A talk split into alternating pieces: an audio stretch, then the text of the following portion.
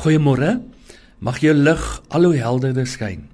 Die goeie nuus aangaande Jesus Christus gee hoop en moed net so onveranderd as wat jy op die oomblik is en net so moeilik as wat jou situasie vir oggend mag wees.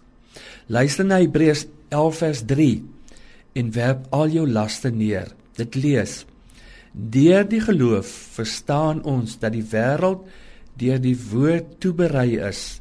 Die woord is Jesus Christus sodat die dinge wat gesien word nie ontstaan het uit die sienlike dinge nie.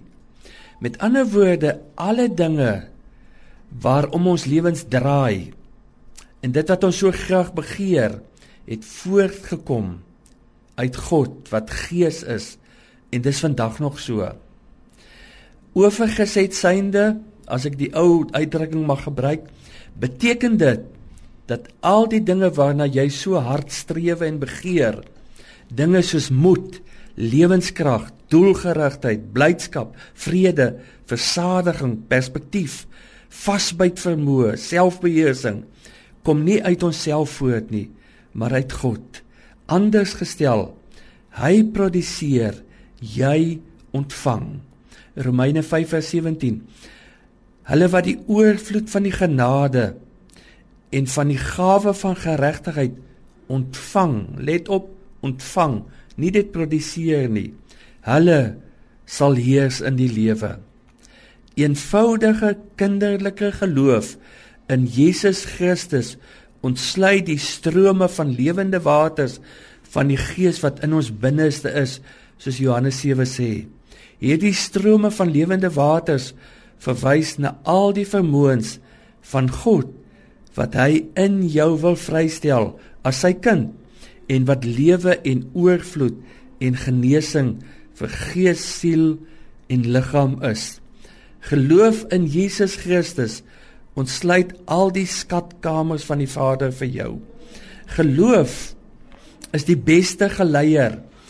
Soos wat koperdraad 'n uitstekende geleier van elektrisiteit is, is geloof 'n geleier van die Vader se lewe na jou toe, van sy guns, sy goedheid, sy ontferming en noem maar op. Geloof in Jesus Christus lei altyd na 'n regte lewe. Dis nooit omgekeerd nie. Dis nie jy wat reg moet lewe nie.